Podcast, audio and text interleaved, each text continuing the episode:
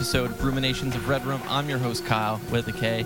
And today we have with me Brendan, the new blood. Brendan, what's up, dude? Uh, I uh, recently found out that uh, there's an app or there's a uh, a setting on the iPhone that basically um, you can program it so that when you plug your iPhone in to charge, it'll say something. Uh, so now whenever I plug in my iPhone, it says "Thank you, Daddy." Thank you, Um, Daddy. I thought you were going to say it's Morbin time. That's what oh I'm going to fuck! set it for. Okay, That's well I guess I'm gonna have to change it now. Um, I don't think I've watched a single movie this week. Um, Jesus, what a loser. Oh no, I I, I did watch I did watch uh a Ben Affleck the the first short film that Ben Affleck ever made. It's called um hold on now i've now I have to pull it up. The title's so fucking ridiculous. Um I killed my lesbian wife, hung her on a meat hook, and now I have a three picture deal at Disney. Um, yeah, I saw that, uh, that you rated that on Letterboxd. What is that exactly? it's uh so like i said it was the first uh, short film he ever made um basically um i'll just read the description. A first time feature film director is casting a lead actress. We meet him talking to his wife about the picture and the process. We meet the actress sandy negotiating with her roommate and talking uh, by phone to her mother. Then we watch sandy audition for the this is the actual description of the movie. Um, Okay. Not, uh, not, a- not a summary. a- no, no, this is not a summary. Uh, the wrinkle is that the director is a homicidal misogynist. His wife is tied up and hanging from the ceiling, and Sandy has something in her purse that bodes a rocky future. Um, I wouldn't wish watching that on my worst enemy. It is just so unbelievably uh, dull. I guess is the word I'll use. I also Um, saw that uh, you were playing Minecraft. Is that right? I was. Yes, that is very correct. Is this a new thing for you? No, Are you I going through I phase? I fucking love Minecraft, dude. You love Minecraft. Oh my god, yeah. The only I've reason I have, you play it. uh, the only reason I haven't been playing it was because I wasn't able to find my disc, and there's just been other uh deep rock kind of took over quite a bit of my life, and then it was um, uh, I finally finished Far Cry Six. Ooh, tell me. um, Talk to me. Talk to me. It was uh, it was fun. I uh, it's a lot of what four and five are, and it's a lot Mhm. more repetitive, but Mhm. uh the guns are are pretty solid the um the voice acting is really good that that uh dude from Ba- uh, breaking bad uh giancarlo esposito uh he plays the protagonist anton castillo um and he he, he does a really really good job um I don't know if I would recommend Far Cry 6. I think that 5 does it better and more interesting. 6 is just kind of uh basically changing the skins on everything. Um which i- which is not a racial thing. That that I feel like saying that sounds racial, just like customizable skins. You you know what I mean. I got you. I got you. I'm starting to think that I'm maybe just not a Far Cry fan, and that well, okay. Let me back up. Far Cry Three is an amazing game, I and I started played. that. Oh, dude, enjoy, enjoy the ride. Um, I love that game. When it first came out, it was the first Far Cry that really hit critically and with like the Mhm. audience, and people loved it. And it is an awesome, awesome game. And it was the first one to do the whole formula that kind of carried over into four, five, and six now That's what I was just Um, going to ask. yeah, it's it, it started the formula. It's very much like a super dubbed down version of what you're probably playing through six. So I, I played through four and I started five and I just couldn't get into them. I I, I tried because I loved three so much, but I just it it seemed too much of the same. And then I bought six recently on a sale on Xbox, and I played about three hours of it and I just stopped playing it. Like I got bored Yeah. and uh i don't think it's like it's not because the quality of the game's bad or anything it's just because i don't know i feel like it's just too much the same to three 10 years later and like it just hasn't evolved, and I just feel like I already played the game before, and it's a better version in three. So I was like, I'll just three will be my Far Cry. So I think I like I I keep trying to play each and every installment, but I think I just finally come to the terms that I love Far Cry three, but I'm not a Far Cry fan. I get that. Um, uh, the the the last thing that that I'll say on Far Cry Three is, I don't think that I'm as into it as you are because Far Cry Five was my first Far Cry game, um, and I fell in love with Far Cry Five. Um, but it's interesting to see the aspects in Far Cry, like um the looting, uh you know the the and killing animals to collect their skins to do certain things um Mm. it's interesting to see where all of that started and where it ended up And to your point, I think that all the games are so much the same that whichever Far Cry you start first can be your Far Cry and can be an amazing experience. I think it's just I agree. if you jump into too many of them, they just feel very the same. But Far Cry 5, if that's your first Far Cry, I heard it's awesome. I heard it's really really good. I just I I couldn't, you know, I couldn't I couldn't commit. Ha, have Yeah. you played any of the Far Cry's Ian? Oh, oh, by the way, Ian with two E's on the cast today. Ian, how you doing? Um, yeah, Far Cry Five was my first, and I absolutely love that game. I Mhm. probably put like two hundred hours in it. not- yeah yeah Mm, mm, mm. there's a lot to do. A lot of fishing is what I did. A lot of fishing and hunting because Yeah. yeah, it's fun. Awesome. You are our resident uh movie holic, so I'm sure you got something under your belt for the week. What have you watched? Absolutely. Not only did I start, but I also finished the 90s epic trilogy, which is the Gamera trilogy. Um, Is Epic in the title? Or is it no, no, he's actually the guardian of the universe, Gamera. Um, way better, way better than Godzilla ever could even think of being. Um, it's a turtle. Whoa. Yeah, I said it. I fucking hate Godzilla. Oh I'll say it again. Okay. I'll fucking say it again. Okay. Um, he's a turtle that can shoot fire out of his mouth. Obviously, it's classic nerd. Um, but also he retracts his limbs and has rocket boosters and flies away. So he's kind of like Bowser in Mario. He's kind of like Bowser, yeah. Um, I dropped off from the series, um, watching the Showa era films because they were really, really bad. Like, um, I I started losing my passion for movie watching, uh, watching those films. But um, these ones looked really good, and they were they were absolutely fantastic. Um, great kaiju fights.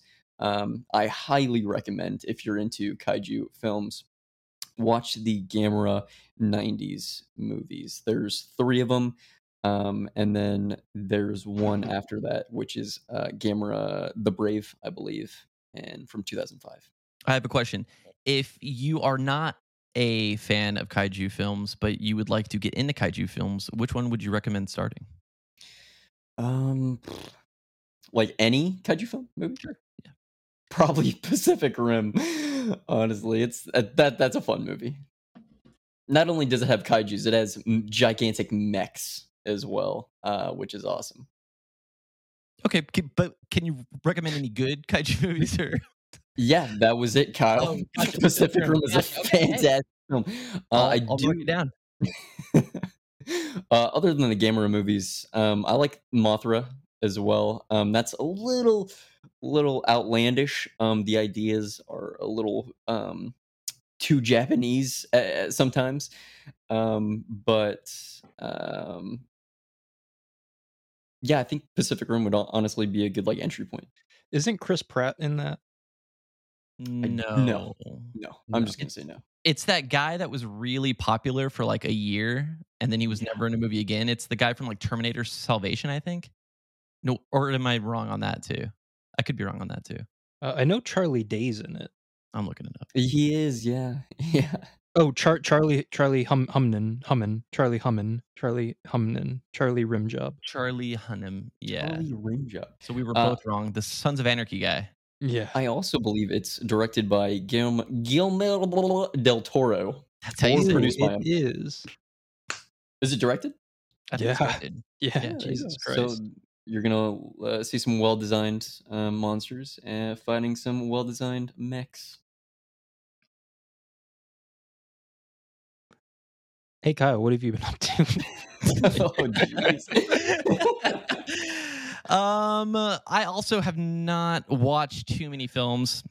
I did knock a John Carpenter flick off my list that I've never seen. The movie, uh, the 1983 movie Christine, based on the Stephen King no- novel of the, uh, I guess you could say, um, possessed car. Um, I don't really know if I'd use the word possessed. Have you guys seen this movie? no. I'm sorry, what'd you say the title is? Christine. Oh, the John Carpenter movie? Yeah, of course. Yeah. I'm not a Okay. pleb. it's uh it's pretty good. It's it, it's pretty decent. There's some dope carpenter scenes obviously. He does the music for the film so he's pounding the synth like usual. Um the soundtrack's good. Uh it's got his visual flair. The story's just kind of meh. No no uh don't don't get mad at me about i know it's a stephen king story and everything. I haven't read the book or anything. I'm sure the book's great you know all that jazz but uh the, the movie's it's, it's, it's all right it's all right. It's actually better than i was expecting. I thought it was could be kind of trash but it's pretty decent. Um I always thought that was one of the weaker um, Stephen King adaptations by reputation. yeah it's one of the few i haven't seen. There's still a few that i'm trying to knock off my list that was one of them but i could say probably from the ones i've seen that that's towards the bottom for sure I yeah. also didn't know that was directed by uh, your boy John it Carpenter. is. He definitely saves the film as far as like, uh, like the quality of it's awesome. It's there. It, it- it's definitely a Carpenter flick, like through and through. Like you could tell f- down to the the visuals, the soundtrack, the like fucking chest pump moments. Like they're there. Chest pump moments. Um, and they have a really cool, really really cool car chase scene. I Uh, would uh I would tongue punch Christine's gas hole. Christine's Gassel. I'm pretty sure the main kid, um, Arnie, would also tongue punch Christine's asshole. Is But it about a uh, woman that turns into a car? no, it's just a killer car. Oh. Yeah. It's a killer car. But um whoever it owns, or I guess whoever the owner is at that specific time becomes like obsessed with the car. Um, like tongue punching tailpipe obsessed? I'm not gonna spoil it for you, Ian, but uh It may wouldn't- go it that wouldn't route. surprise me if he did. yeah, I know. Let's just say that. It sounds like a Goosebumps episode, if I'm being honest. yeah, I'm pretty sure the first uh the first review, like the most top rated review on Letterboxd is like, would you just fuck the car already? Like that's the yeah, the most top rated uh, review. That's So I thought that was pretty accurate. Hey, if they want Um, to see that, they can watch Titane. Yeah. Yeah. yeah, I still have to see that. Uh it's still shrink wrapped on my bookshelf. So you know, it is what it is. But uh today we are covering a movie in 2002. Good year. Great year. Very great year. Born two years after. God, you were such a baby. Okay. No little doors for Ian yet. Wait, two years after? Yeah. You were no, you were, Wait, No. no, no. no, you were not. Okay. Well, the movie was in 2002. Uh, the highest grossing horror films of that year. Number three was The Mothman Prophecies at 35 million. Still haven't That's seen a it. good movie. I like that movie. It's a good movie. It's a good movie. And it actually freaked me out a lot as a kid, too. Oh, dude, same. Yeah. I was I, I had No, a no. gigantic um cryptozoology um uh era in my life and this was one of the movies that I really really wanted to see but I dropped out of the the the genre. You should watch it. You should watch it. It's Richard uh, Gere too. Yeah, dude, it's Richard Gere. And I- there's I've no never seen it. hamster in his asshole during it. So no, zero hamsters. Okay. Number two, we have Resident Evil at Oh. forty million one hundred nineteen thousand seven hundred nine. So the debut, the first film based on the very popular video game franchise. Recently started watching those again as well, and uh, the first one, it's it's it's good. It's fun. It's fun. It's fun. It's fun. Yeah, Yeah. it's fun. Uh, It's Does the first one have the laser scene? That is the laser scene. And I think the second one, like, I think they really missed it because they doubled down on it in like the next two movies with like flashbacks and then they go back and forth to the lasers. They- They keep wanting to bring back the laser because they're like, man, that was really cool. That laser scene was dope. Um, so yeah, that, but yeah, it started with one. And then number one, yeah, boy, The Ring at $127,230,430. What is the uh, uh, uh, d- What's the money difference in the first and second? Sorry. Between Resident Evil and The Ring? I was trying to break down the numbers and talk at the same time. It's about eighty million dollars. Holy shit! It's about eighty million dollars, which I'm actually kind of surprised uh, that Resident Evil didn't do a little better at that time because that was like right after Resident Evil Four. You, you were coming off the trilogy of games still that people liked. Like I'm a little surprised it didn't do better, but again, that was the horror genre as far as films. I mean, if we're talking about the overall uh, Spider-Man, Sam Raimi's Spider-Man came out that year and made 403 million dollars. So, uh, You know, it, it is also surprising that Resident Evil didn't do more because that was kind of the like the heavy hitters of the the zombie films. Um, yeah, Yeah. because like that that was more towards the beginning. Because uh, and thank you for telling me this earlier. Shaun of the Dead follows two years later. mhm. Um, you know, and so it's it's surprising that it didn't do. I mean, forty million dollars is very good. Um, I'm just surprised it didn't do more. Yeah, and it's that was right after uh 28 Days Later is around the same time as the Zack Snyder. Actually, Zack Snyder might have been more like 04, I think, as well. I could be wrong on that, but yeah, um, I'm kind of surprised. But uh, the top three grossing movies of that year. God, this I remember this year like it was yesterday, guys. Uh, we have Spider Man at number one. We have Star Wars Episode Two: Attack of the Clones at number two, Boo. and uh, Harry Potter and the Chamber of Secrets. Now, Ooh. I never watched the Harry Potters in theaters up until Goblet of Fire. That's when I started to go to the theaters to watch them. So I never saw any of these prior, but um, Chamber of Secrets is really the worst one. It's the worst one. Is it okay? is it known as the worst one? No, I just don't like it. okay, it's got the giant snake, right? Yeah, yeah, it's the second one. It's it's it's, it's all right. You're just Um, mad because Dumbledore won't let you in his chamber of secrets. He's let me in his Chamber of Secrets. First of all, uh, exclusive right here on this episode. you can document it now. Um, Hit that breaking news button. hit the breaking news button. Uh, but we also had Signs, which I think was probably when M Night Shyamalan started to get the tail end of what's. Wh- where do you guys I pinpoint yeah. Shyamalan's downfall at? Like where, or, or, or did did you just never enjoy him? Be- because he was a thing back in you know back in the day. Oh, He was when without, very- without a Did the doubt. Village come out? I, I'm looking that up right now. Uh, the Village is 2004? 2004. I'd say, I'd say 2004. Yeah. I saw. no, actually, Brent, Brent, go ahead. You sound like you want to say something. I think that Signs is probably the last good movie he made. The Village is so fucking dumb. Tell me, you're trying to get these people to believe that they're in the in fucking slave days. I don't remember what year it is, but Slave Slave days. they live what uh, 10 miles away from a highway. You're tell- You're you're telling me that you're Oh. I don't fucking that out. care. Fuck that that movie. No, don't Honestly, bleep it I out. thought they lived in an Amish community the entire time. So, And you're telling me that not once a plane flew overhead? yeah. Yeah, it- what's up with it- that?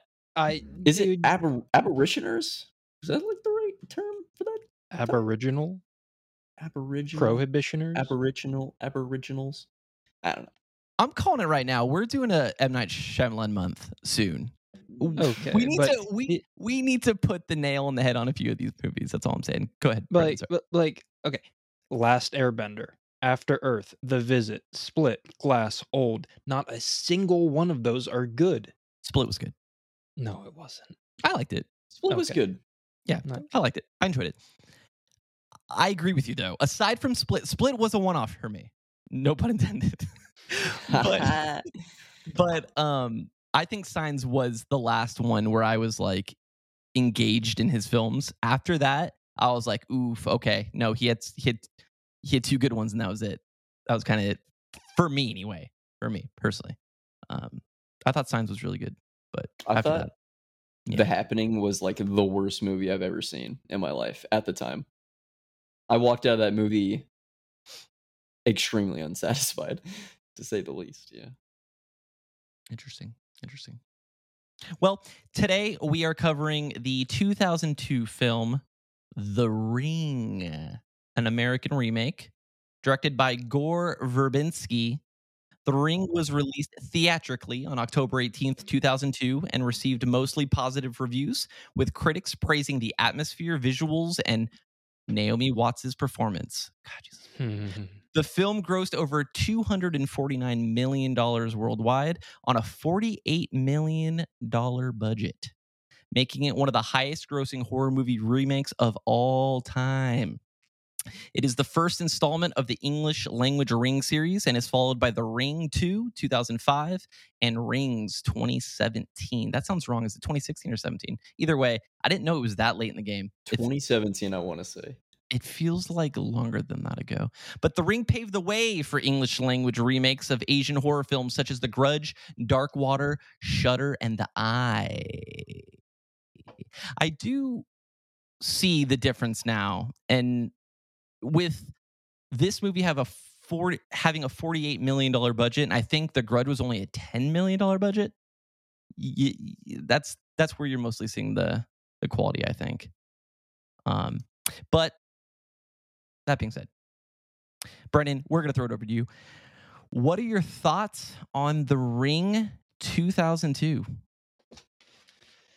The Ring 2002. Um Okay, so I I did kind of prepare a tiny statement. Um but I I love just this.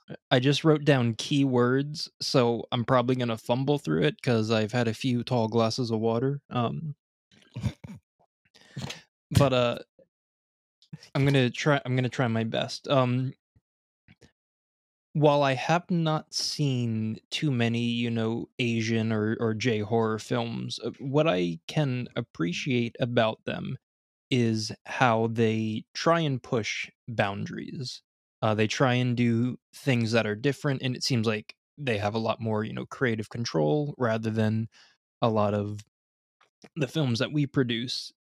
And I I wish Hollywood would give filmmakers um, I, I think test audiences are absolutely stupid. I think that a director needs to be trusted with the choices that they're making, and I I really appreciate when it feels when you have a studio horror movie that makes you feel like what studio would let them release this uh, do do a wide release into theaters um this the, the ring and the advertising behind it i think is just absolutely top tier um i remember oh god i must have been uh six eight seven uh, seven or eight at uh, and i was watching um cartoon network late one night and i remember this the tv Mm, gets mhm. staticky Yeah. and then you see the maggots and you see the girl in the mirror and you see the ladder falling over and as a seven year old not only did it terrify me but it intrigued me um, i wasn't allowed to see the movie i think for another year or two until um, that was another one of the movies like i said with the grudge um, that my dad and i rented and watched in a cabin in the middle of the woods which made it so much scarier um, i appreciate this movie so much and i appreciate everything behind it And what is your final rating? And no, I'm just kidding. Ian, let's start over to you. What do you think of the 2002 film The Ring? That's pretty good.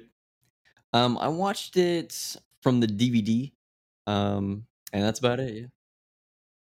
No, I'm just kidding. Um, so this is an absolute milestone film in the like American horror genre, right? Like it introduced tons of remakes, um, Japanese remakes, um, to an American audience, which is really fucking dope. I think as far as remakes go, um, it is one of the better ones.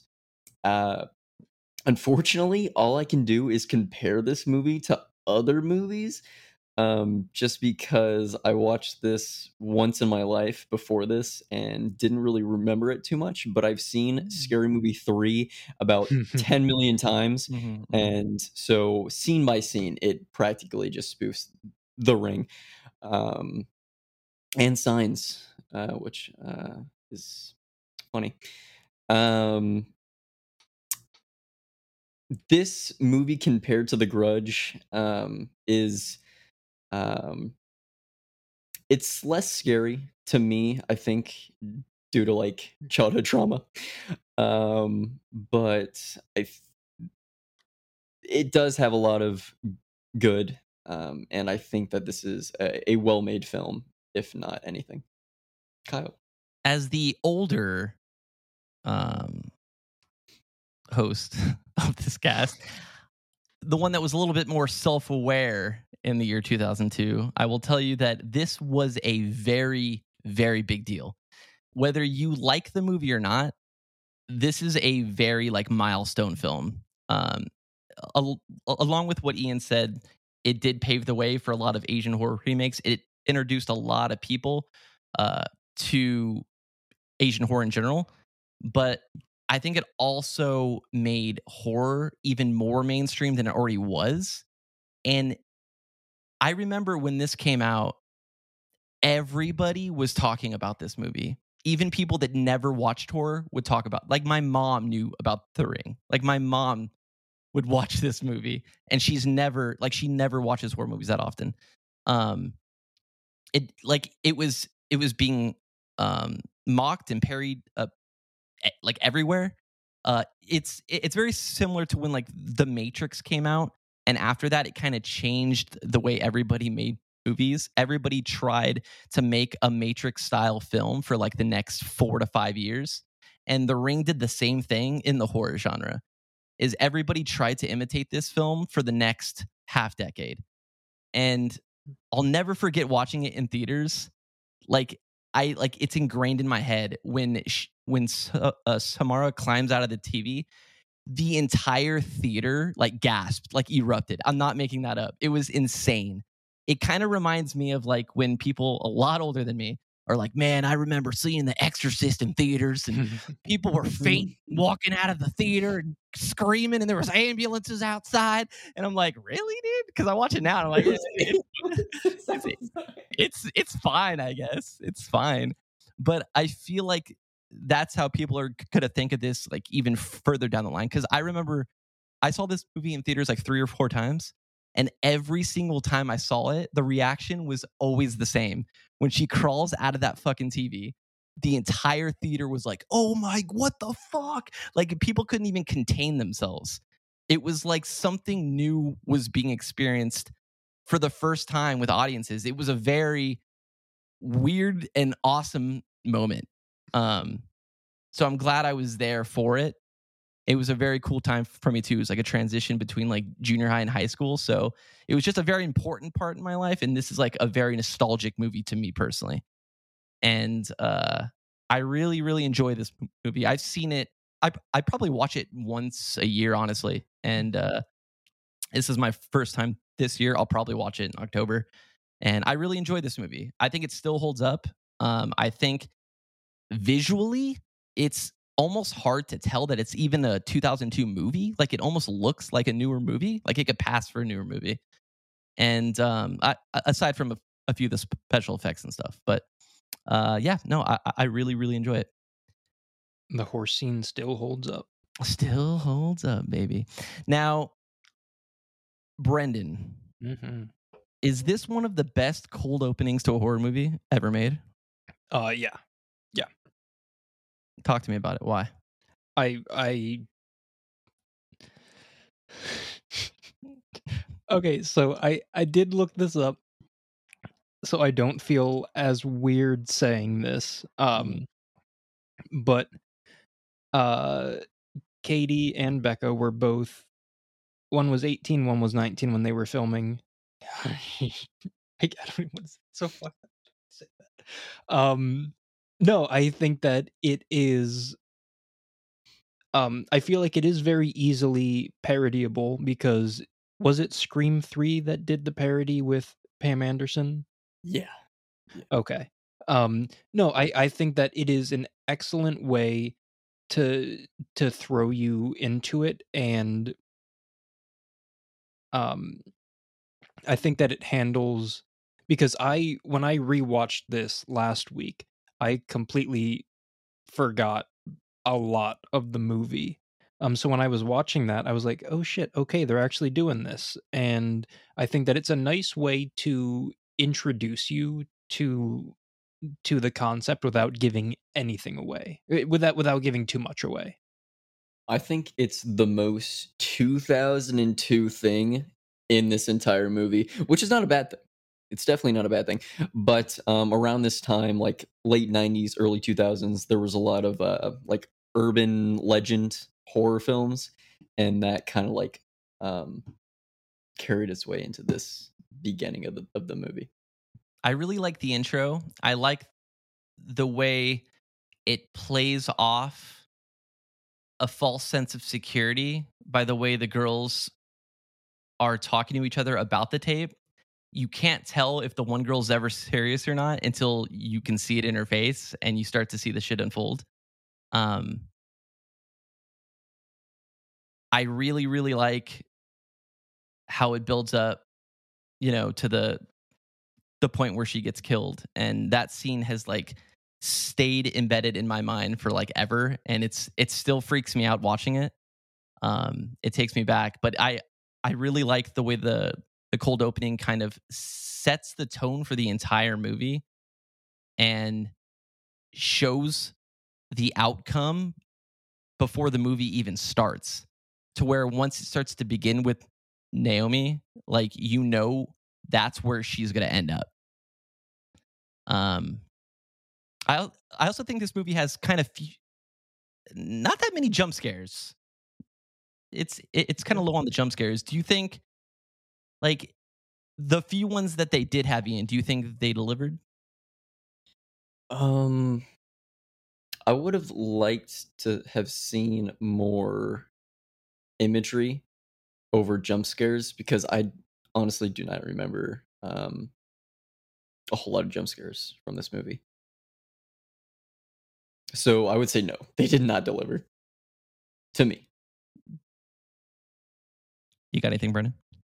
Uh, I think that the so this might kind of harken back to the conversation we had yesterday, or Jesus, um, last week about the Grudge, where I was questioning whether the the the hand in the head would would be considered a jump scare.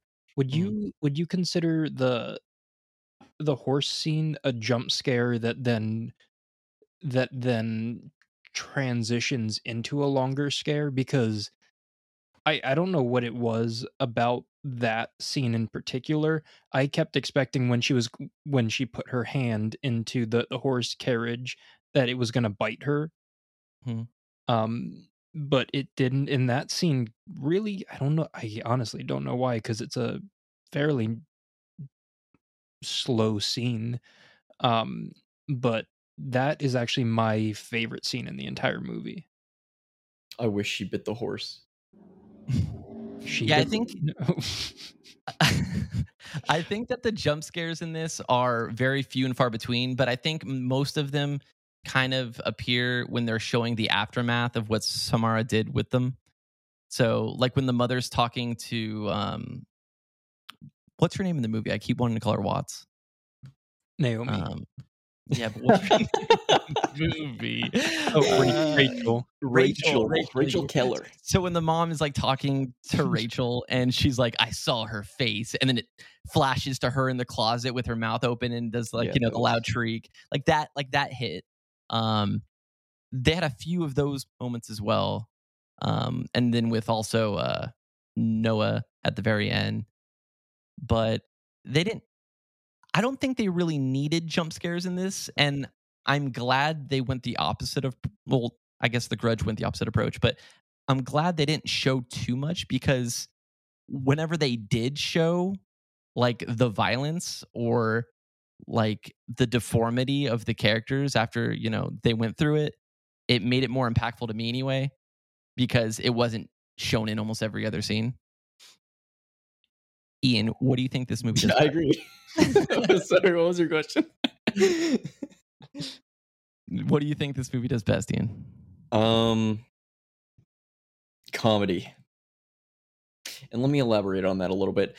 Um, the the character Aiden, right, the little boy, um, he has the best lines in the film, in my opinion.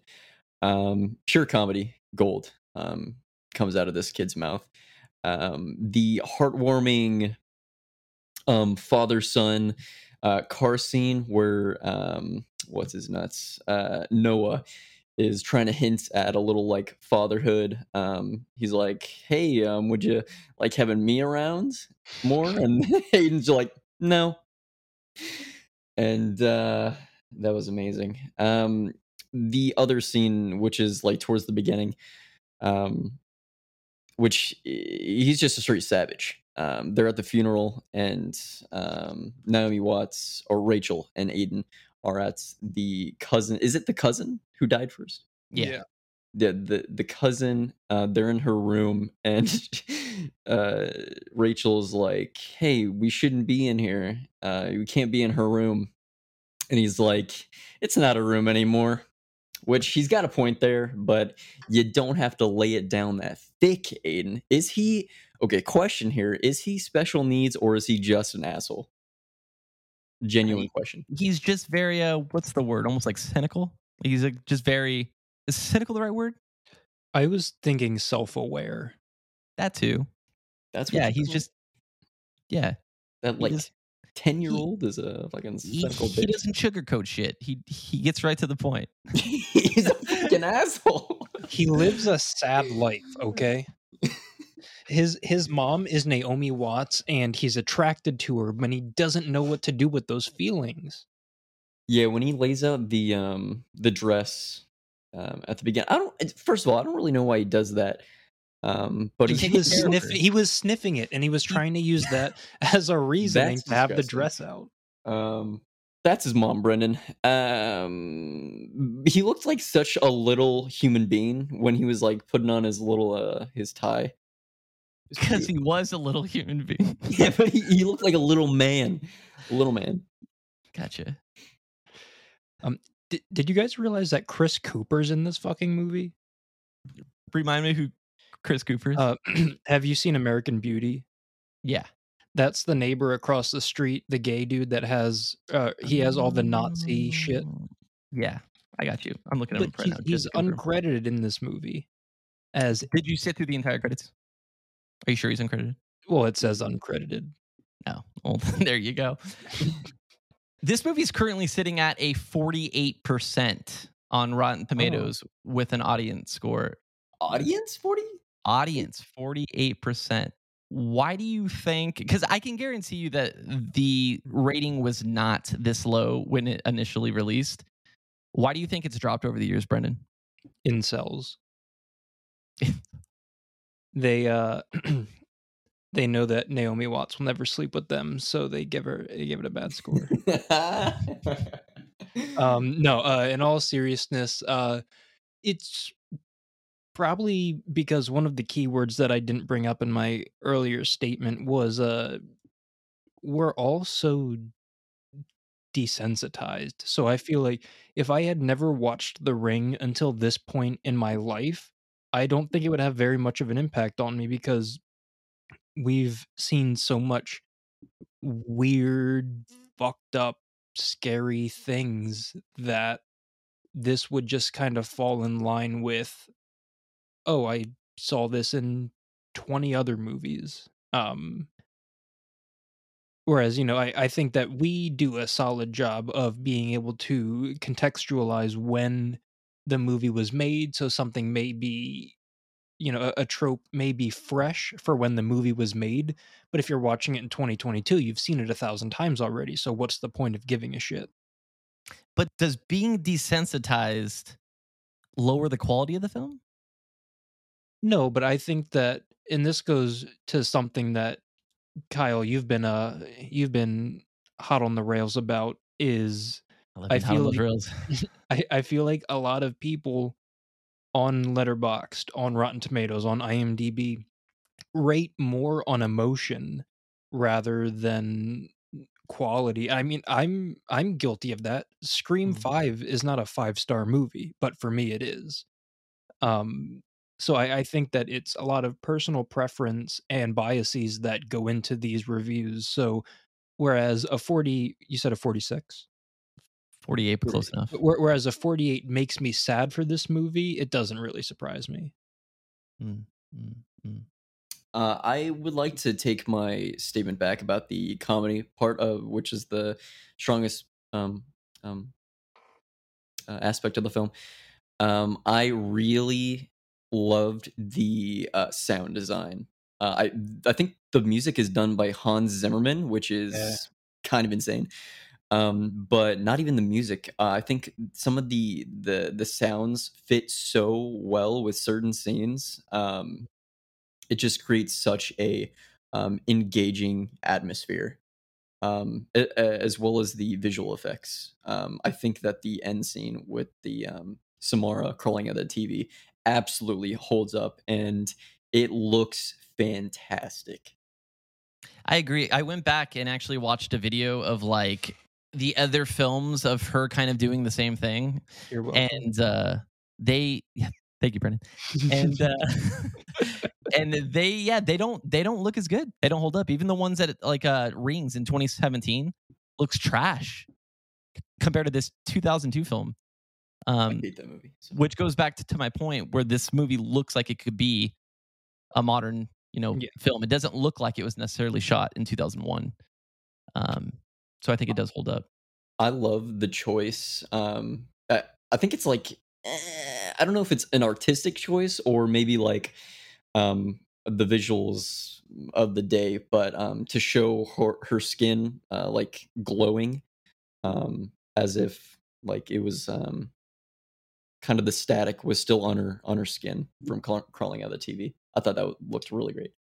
it did look cool i think a lot of the visuals in this movie and a lot of the shots in general all feel really intentional and they all call back to something that is linked to something else in the movie like everything seems like it was supposed like down to her looking out and seeing the tree uh, which also looks awesome the way the red filters into the house and just every Mm. scene kind of feels intentional and uh i really enjoyed that. Yeah i really enjoyed the visuals.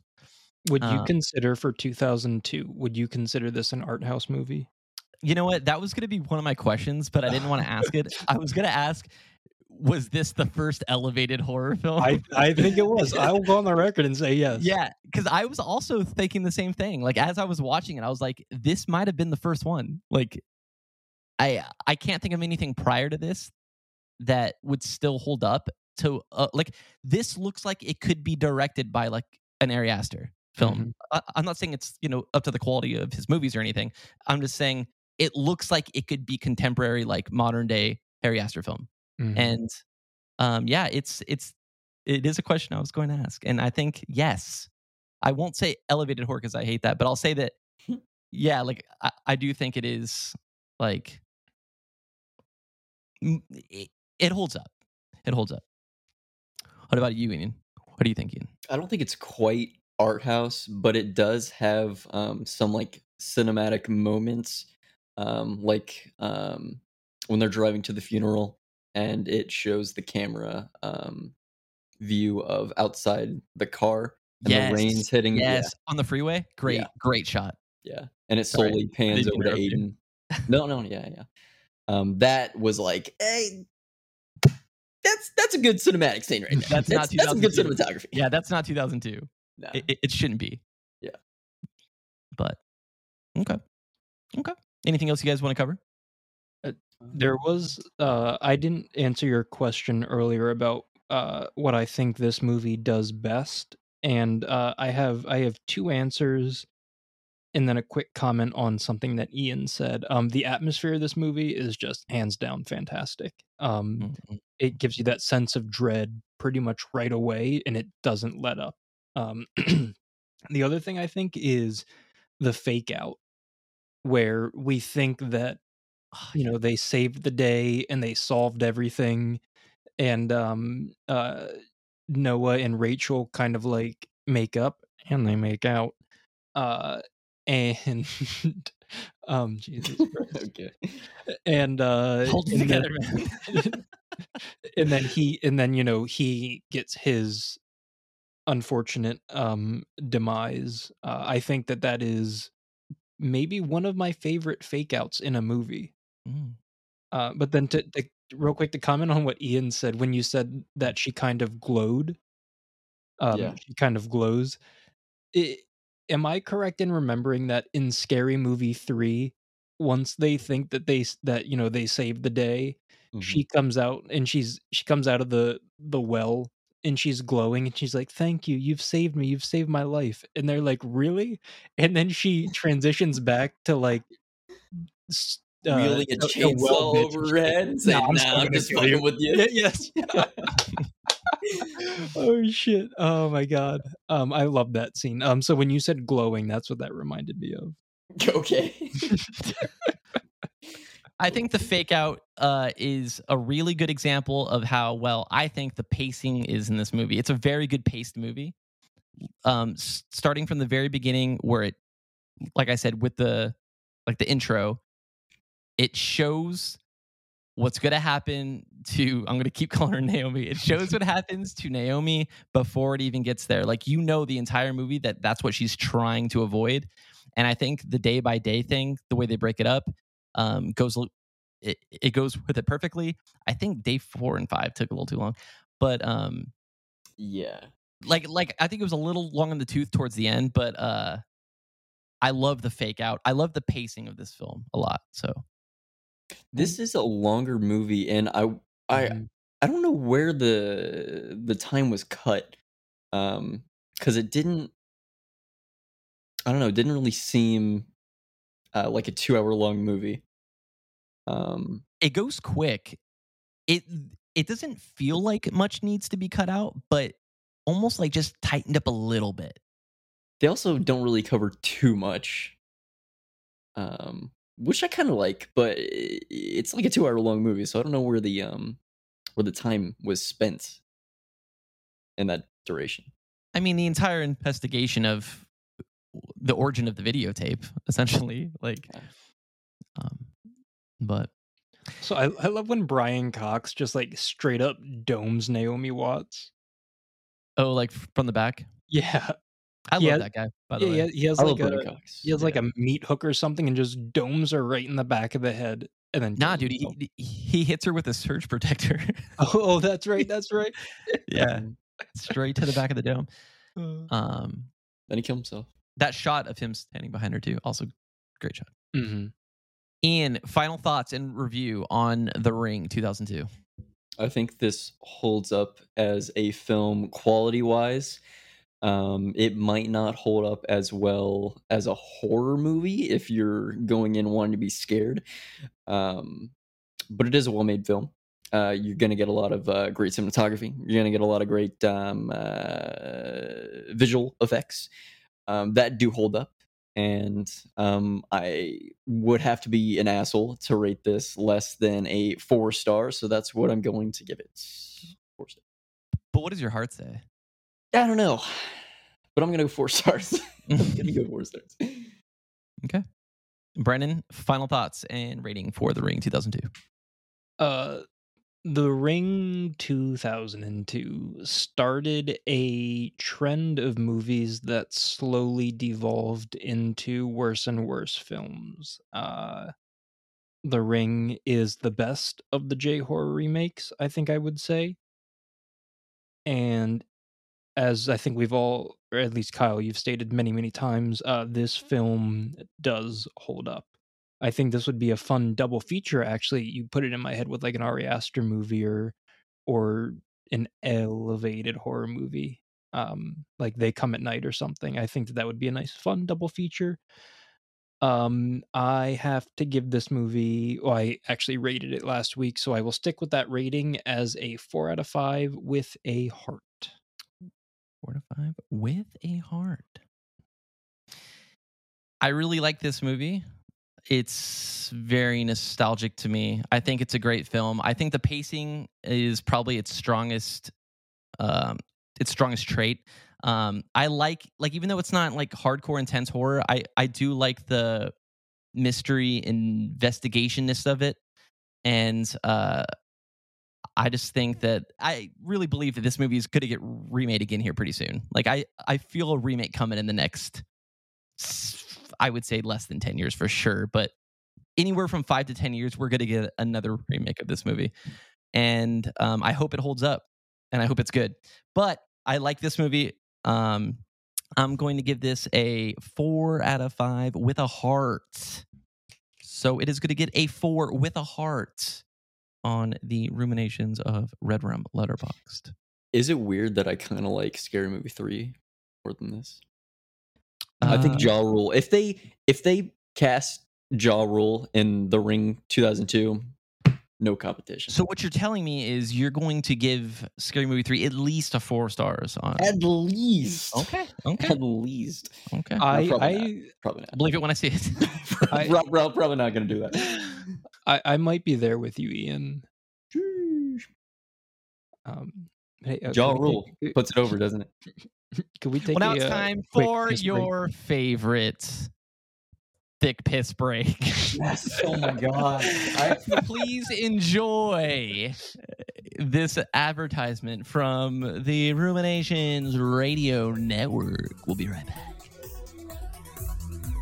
What's up, gang? This is Optimus. You've been listening to one of the great new podcasts from Ruminations Radio Network. If you want some more tasty sound vibes, come check out my new podcast, The Retro Futurist Culture, where we talk about alternate timelines, cyberpunk, anime, and other crazy worlds.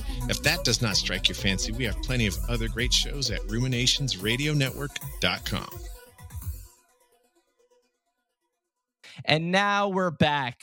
We hope you enjoyed that. I'm laughing about the voice. Sorry.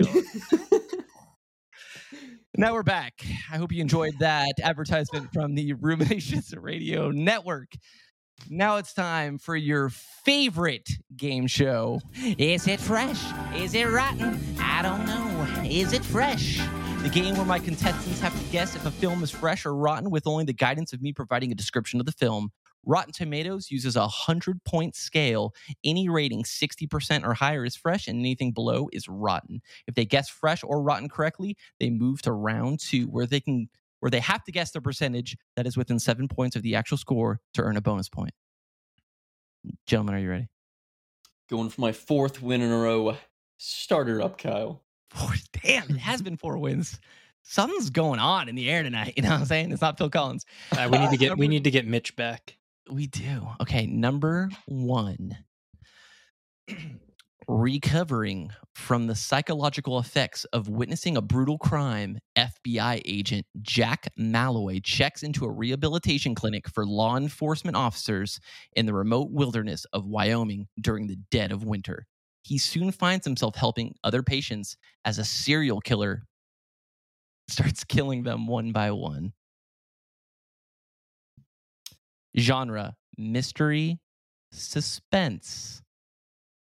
So this is Rodden, and I think this is one of the movies with the like big action movie stars.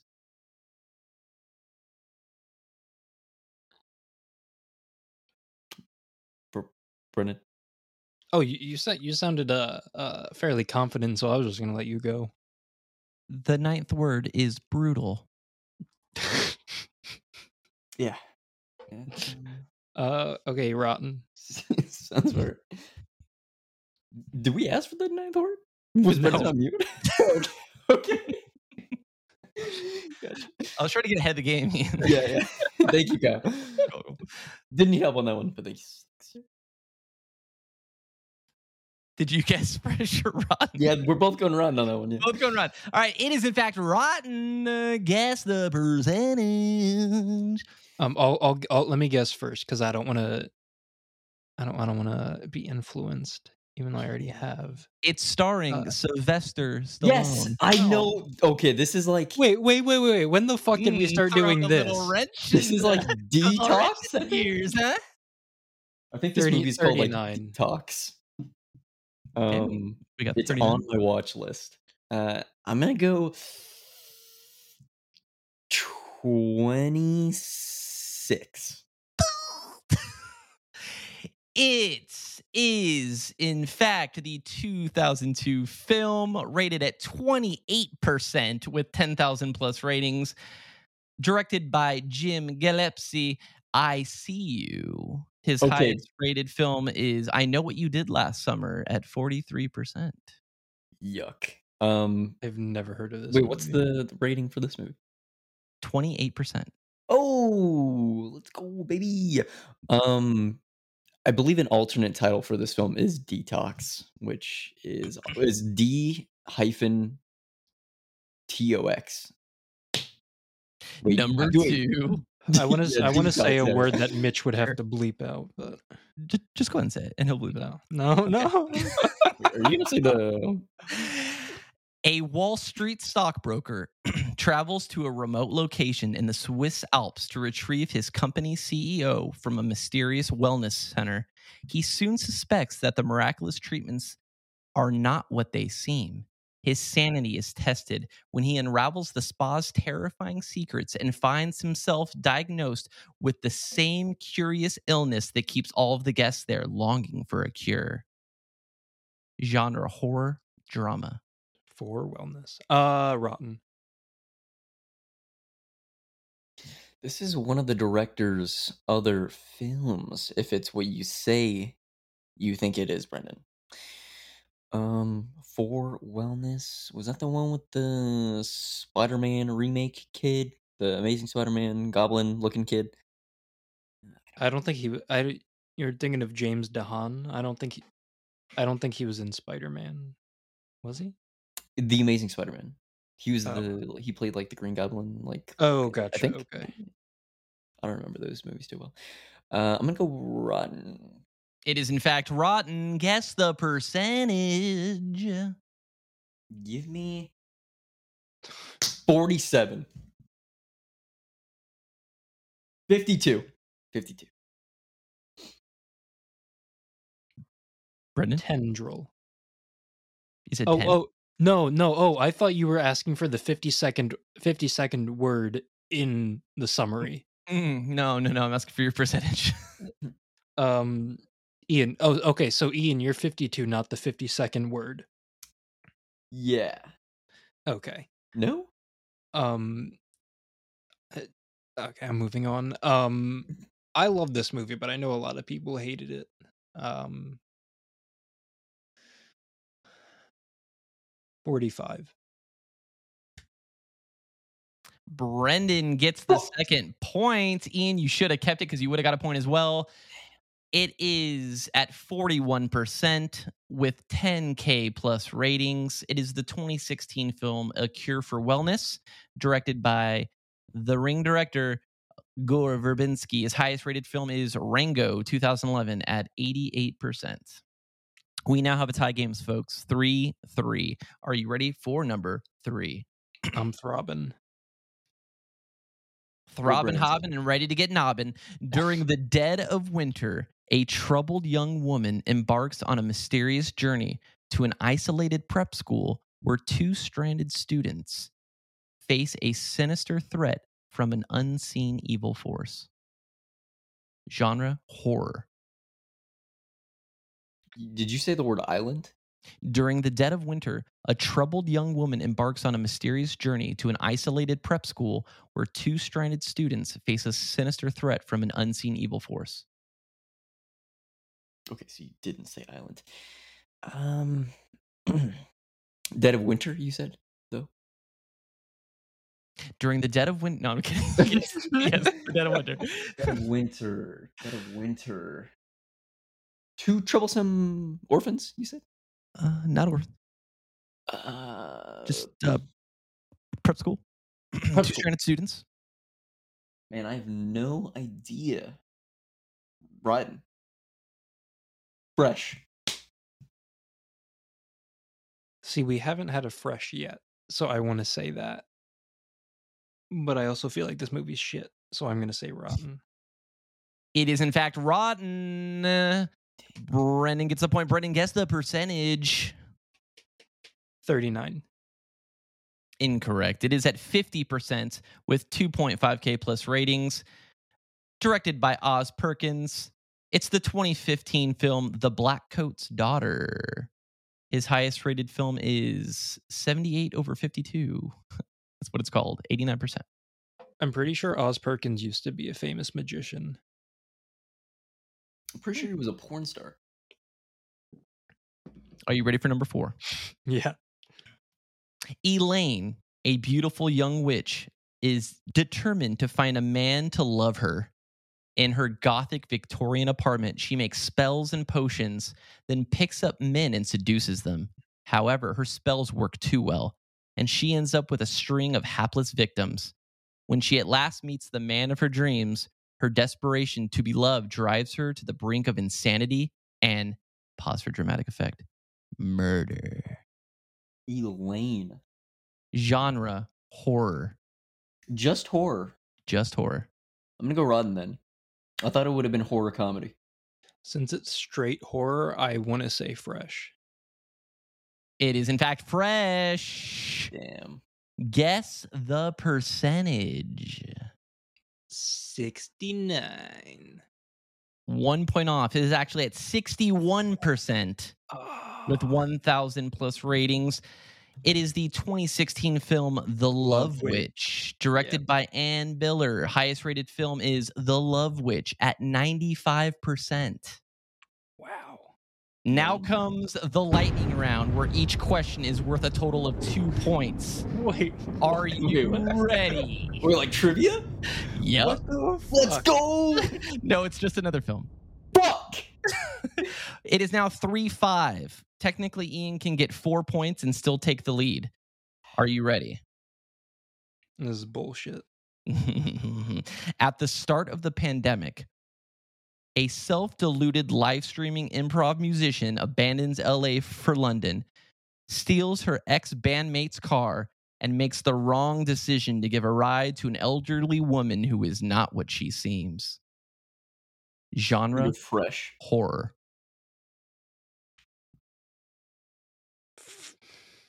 It was a pandemic movie.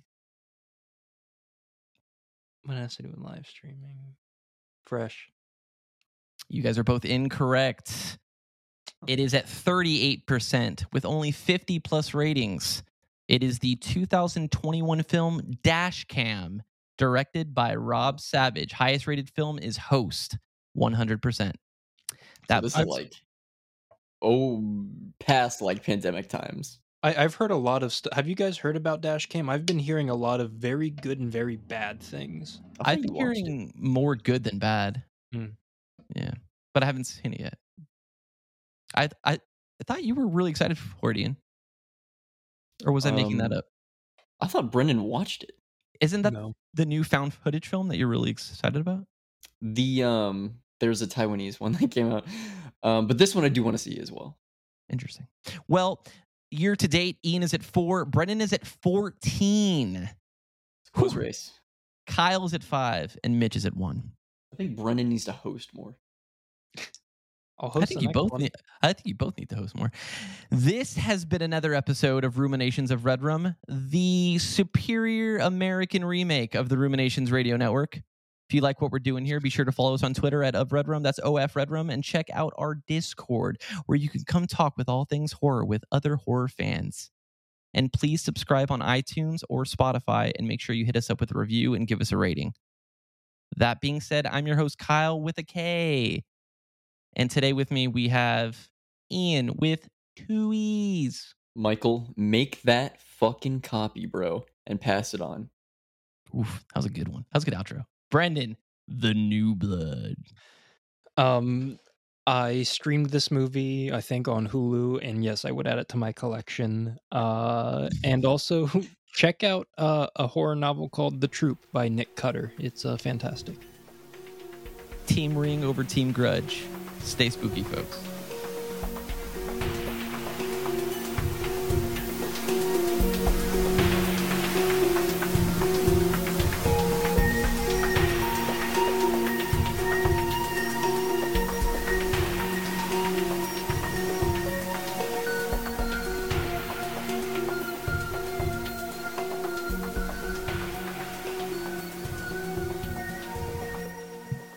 Go to sleep, Rachel.